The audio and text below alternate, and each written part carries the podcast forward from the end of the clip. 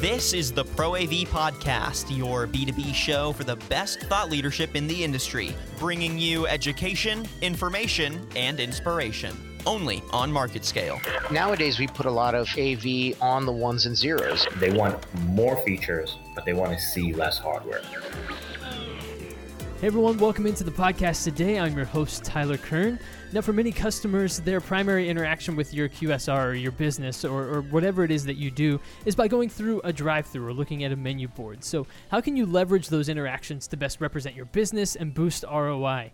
And joining me to talk about how to make the best choices when it comes to content and equipment to achieve your business objectives is Kimberly Brecko. She's the CEO of EcoDigital Media. Kimberly, thank you so much for joining me. Oh, so appreciate being invited. Thank you. Absolutely. Kim- Kimberly, just give us a little background into what you do at EcoDigital Media and, and what, you, what your role is. We are a digital signage integrator. What that means is we work with a lot of brands and of hardware and software, and we resell their product for them because typically most commercial manufacturers do not sell directly to consumers or customers. Um, so our role is to be that uh, person to inform and help make the best selection of the hardware and software based on what the client really wants to have happen in the end.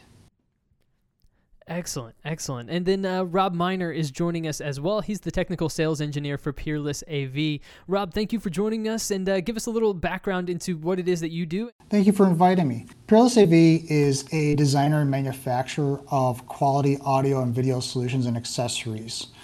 And what I do at Peerless AV is I oversee the technical sales engineering department, ensuring that the team meets the goals that contribute to the overall success of Peerless AV. So, what I really do is I work with sales, customer care, engineering design, manufacturing, all the facets of Peerless AV, as well as meeting with customers, integrators, installers, business owners, where I take my into market intelligence, the trends that I see in the marketplace, and help them craft a strategy using our products and solutions and our partners that will help meet the goals and objectives that they set forth for whatever application that they plan on using.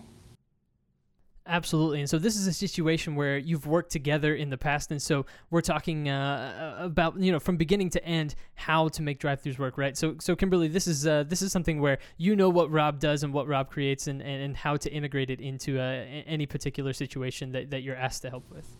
Exactly. We have a great relationship and we work on designing the perfect uh, situation for a client.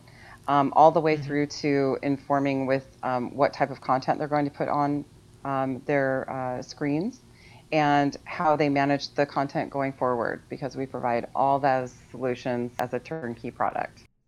So tell me a little bit more about what makes content the ideal and necessary place to start when we talk about drive-throughs. Well, content is a huge part of a digital signage deployment. It obviously is the thing that keeps people engaged. So starting from the standpoint of content first to inform what type of software and hardware that you're going to uh, suggest for a client is really key. When we talk to clients about content, we take them through a questionnaire so that we can learn as much about what their goals initially are with content as well as what are their goals in the next year, two years, and beyond if they have any ideas or grand ideas in their minds. Right, right. So that that's the place where you start, and that, that makes sense. And so there's there's obviously a huge importance placed on having dynamic content, and you know having things that, that draw attention and catch the eye of uh, of consumers and that sort of thing. So talk me through the importance of dynamic content, and give me some examples of what that looks like when we use the words dynamic content. What is that? What does it look like? And tell me a little bit more about its importance. Well, dynamic content can be anything from a short animated logo to giant video walls with interactive content, uh, drawing people in to touch screens, and you know, creating an, an entire environment that that's only exists in that digital world. Dynamic content can also be quite expensive, and that's something that people don't talk about very often. Is that you really need to plan the budget for that content at the same time that you're planning the hardware and software needs for that ongoing budget.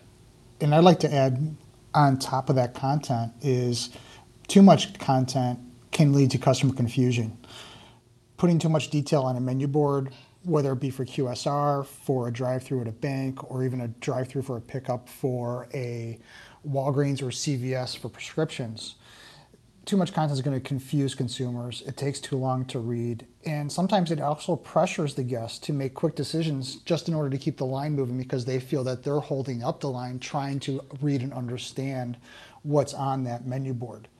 So it's always best trying to maximize the real estate that's on there to display the content. Whereas, you know, what they originally had was static boards, they're trying to fit content into a fixed frame or on strips. But with the dynamic content, with an LED display, you're able to use multiple zones and create visually engaging content.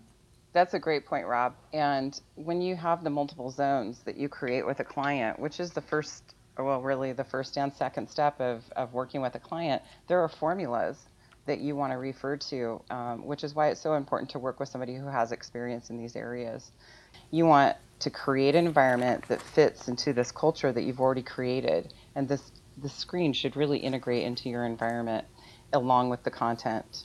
Having the multiple zones allows you to have a lot more content on there in a thoughtful way and bite-sized pieces so people can absorb it as you as they move along and not hold up that line. Totally. And there's been so many studies that have been put out there that shows when consumers are looking at menu boards, they're always looking for familiar items that they remember. And with the eye tracking, going to the center of the display first, and then the eye moves to the right and then to the left of the center. Last of view are the outer edges of the board. So it's always best to put your dynamic content in those particular areas of where you want them to see it, where you're going to engage that customer with pictures such as a suggested limit time offer or a price discount on something or an item that is pertainable to that guest coming up to place their order. And I think what the what part is lost is there's an art and a science to content. Uh, it's basically getting the guests an easy way to surf the menu board just as if they were to surf their, their mobile device looking on a Safari or on a Chromebook, looking for the things that they want that mean the most to them.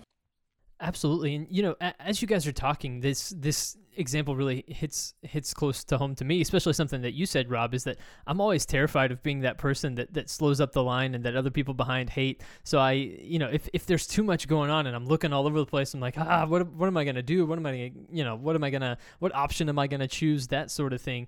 That sometimes I can make panic decisions and not be happy with my my last second decision, right? So I think having that balance between you know something that's dynamic that catches the eye that, that you know is uh, representative of what your your company is about and what your brand is, but also that communicates information clearly in a way that can be easily digested. I think there's that balance there, that Venn diagram where there's that perfect spot in the middle. And and Kim, you mentioned this that it's important to have experts that understand these choices and understand uh, these factors that go into this that can help guide that decision making process. We can shortcut that process for people with some great conversations and make sure that people are happy out of the gate.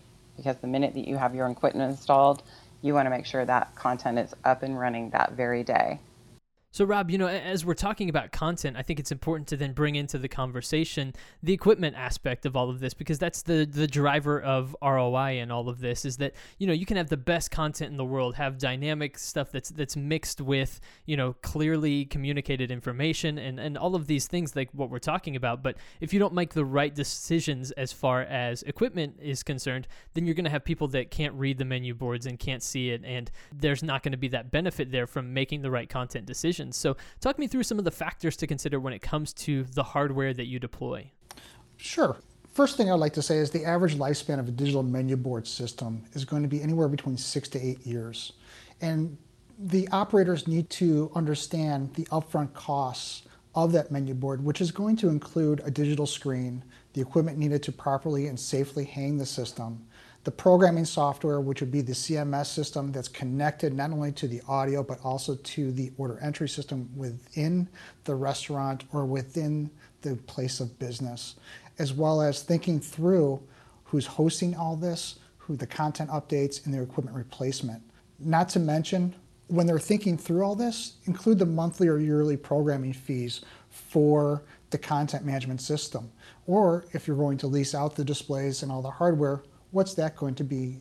And on top of that is that now the equipment, because you've already thought through what the costs are going to be associated with your menu board system. And now, how am I going to get the best menu board system into the we'll call it the drive-through area of my of my business? And the first thing is looking for outdoor rated devices. Outdoor rated devices should have an IP rating. And an IP rating is an ingress protection number. It classifies the amount of protection from solid objects, which would include fingers, dust, accidental contact, and water intrusion. This standard aims to provide a more detailed measurement of expected protection instead of a vague marketing term. So, for example, the first digit of an IP rating would help prevent the ingress of fingers or objects. The second digit in an IP rating helps determine the ingress of water into an actual display. Therefore, if a display was an ingress protection of 68, 6 would equal dust tight, completely protected, whereas then the 8 is it could be fully immersed within one meter of water. And this scale goes anywhere from 2 to 6 on the first digit and then 2 to 8 on the second. And you know, it's hard to withstand Mother Nature.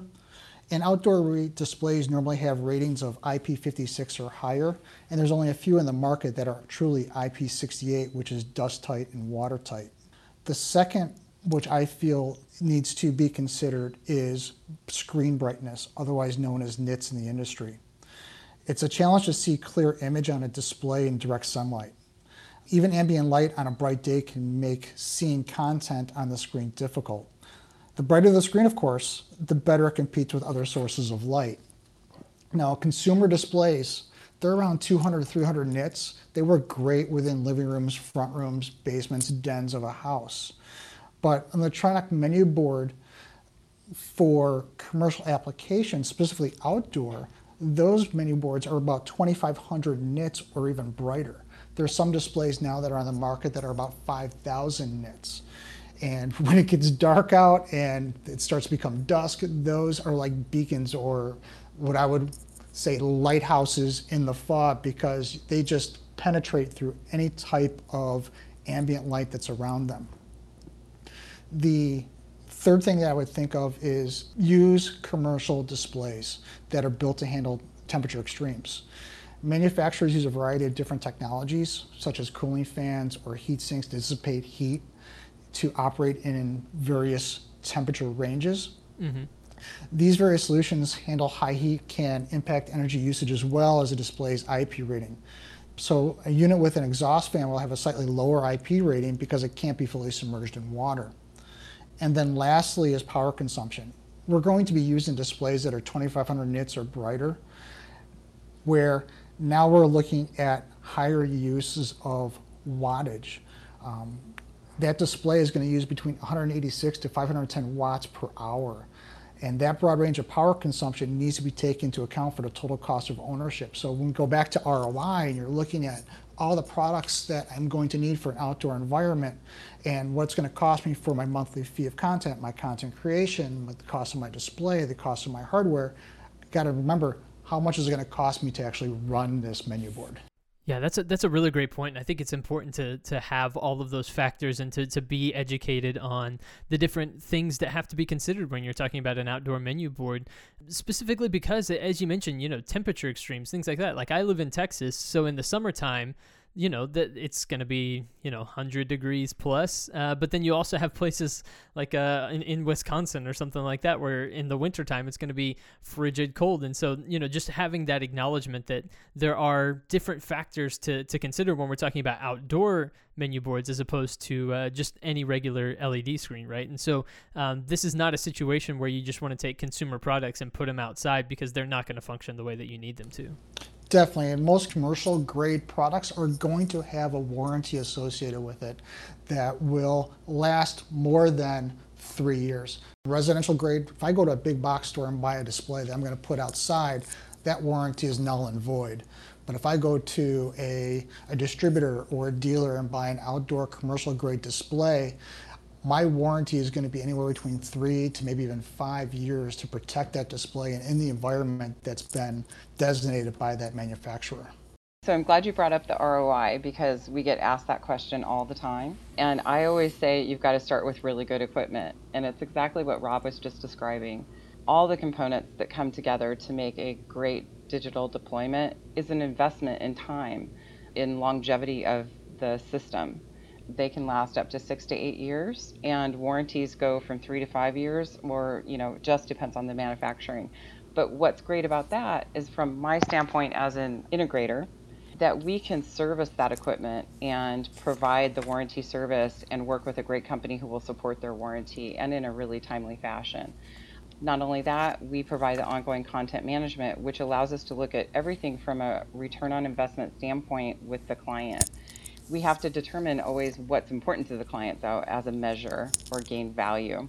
Is it customer experience? Is it actually dollar Maybe they're ordering more off the board because of the way they're viewing the information now, or they're able to talk about the monthly specials in a much more fluent way um, when the customer comes up to the window. There's all kinds of things to be looking at, um, and they aren't always easy to calculate. Sometimes mm-hmm. they're those intangible pieces. Yeah, that's that's a that's a really great point. Um, you know, th- those those intangibles can be hard to calculate, and, and, you're right.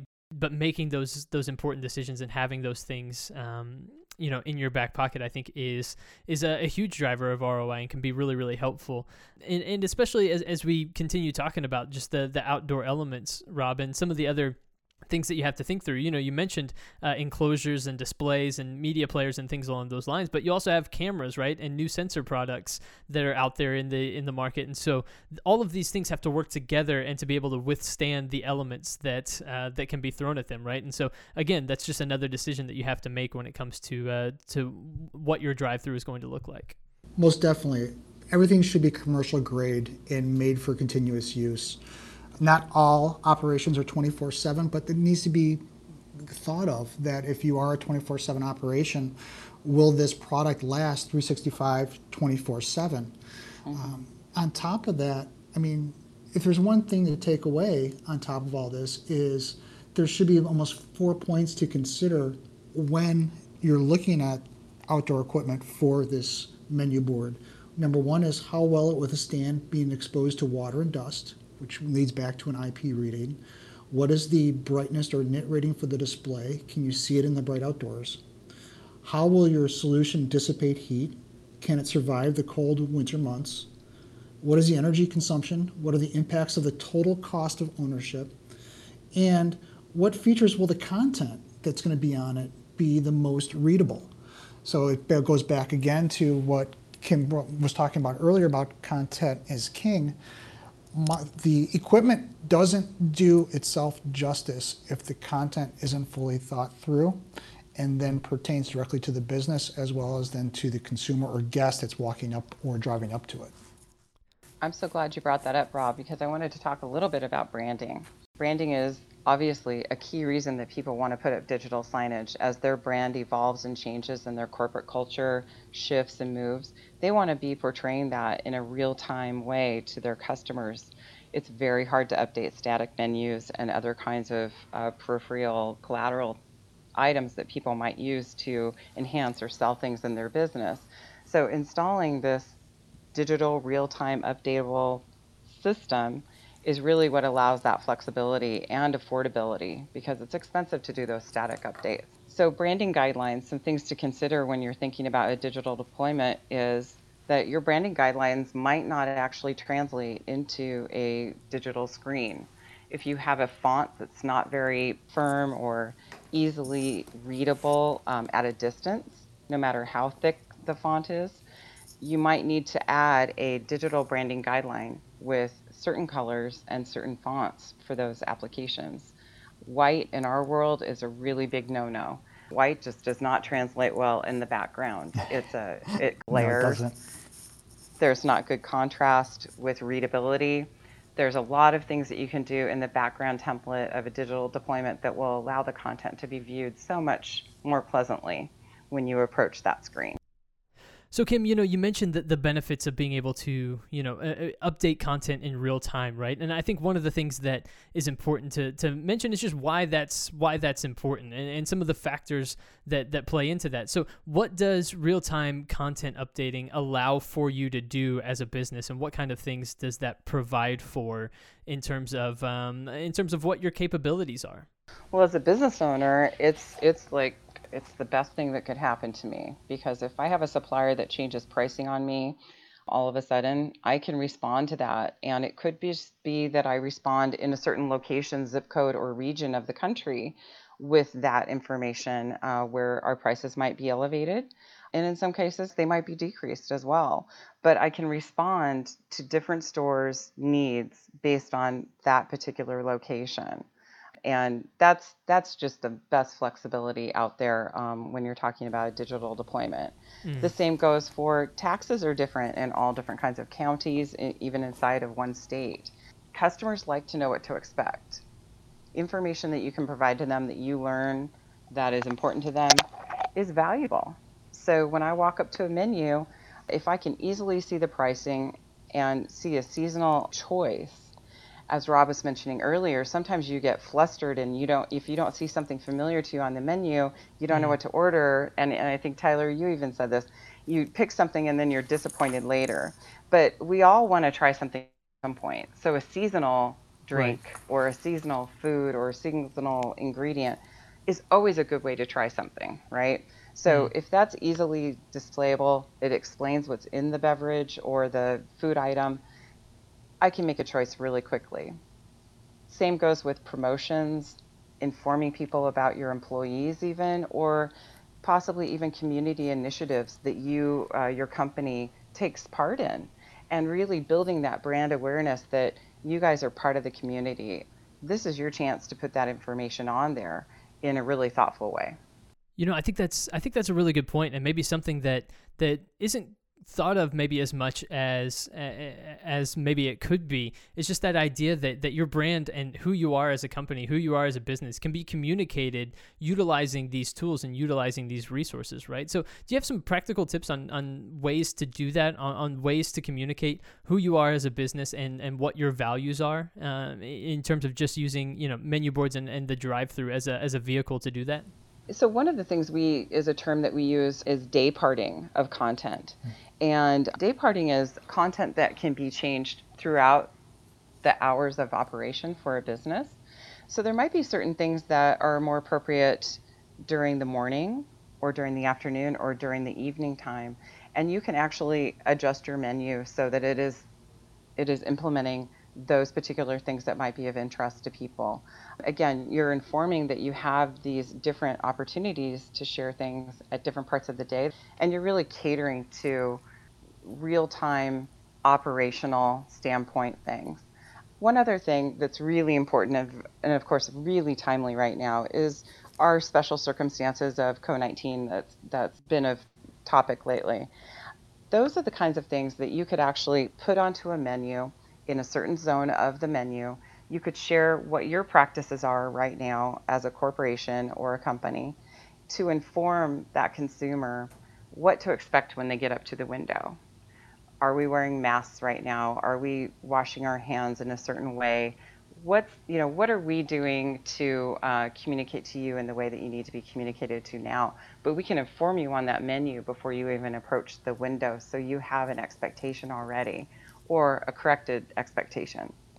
You know, I'm, I'm glad you I'm glad you brought that up because I think I think one of the things that if we use the the COVID nineteen example, you know, just as a reference point, I think that one of the things that a lot of people have learned and maybe come to understand from this particular time in our history is that there is an importance to be nimble and to have this ability to get messaging out and to communicate clearly and well with customers across a lot of different industries. And so I, I think that you know businesses and, and, and restaurants are looking for ways to increase the the amount that they are able to be flexible to be nimble and to communicate and, and so I, I, think that as we talk about you know real-time updating of content and the ability to share messages like this that this recent time that we've just gone through has certainly been a time that has highlighted the need for these particular things right Absolutely. And I, I do want to add, you know, uh, something I've been thinking about lately is that how dri- how drive-throughs have become so important right now. I mean, they are they are a great lifeline for a lot of people. People are depending on them for food. They're depending on them for comfort in places where we can't walk into like we were used to before. They are interacting with that screen or the squawk box when they're placing their order, and then they're interacting with the person who's at the window. And the person at the window is really, I believe, such a key component right now that it, we could probably have a whole conversation about that. That very person is your touch point right now. And it's the eye contact, the way that you're being treated, the personal contact, maybe even sharing your name, the person who's waiting on you. They're doing a lot of that right now. I've seen a lot of really great adjustments in that customer service realm. Mm-hmm. It almost plays into what Starbucks introduced, I think it was almost two years ago, with their drive through, where they implemented cameras within their menu board. Whereas if you pulled up to it, you'd be able to see the barista taking your order. They would be able to see you, and you'd have that two way conversation back and forth as you're placing the order. Um, which was it's a really good concept, especially for ADA considerations. So it's a good segue into that and I know we're going to talk about it a little bit, is just some other things coming, right? And um, but I uh, on the drive-through side, Rob, I also just want to talk a little bit, and I'd love to hear your experience.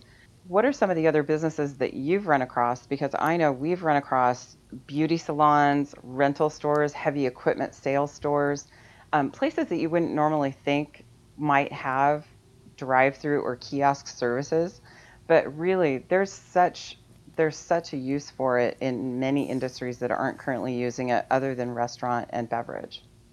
Most definitely. We've seen the use of almost like a preview board or a pre sell um, single display unit placed in front of convenience stores that have a drive through access, or even banks and financial institutions for their drive through, where before you drive mm-hmm. up to the bank, the electronic display is advertising what the current rates are for the day, what special of CDs, what type of loans are being available, and what the APR is for those.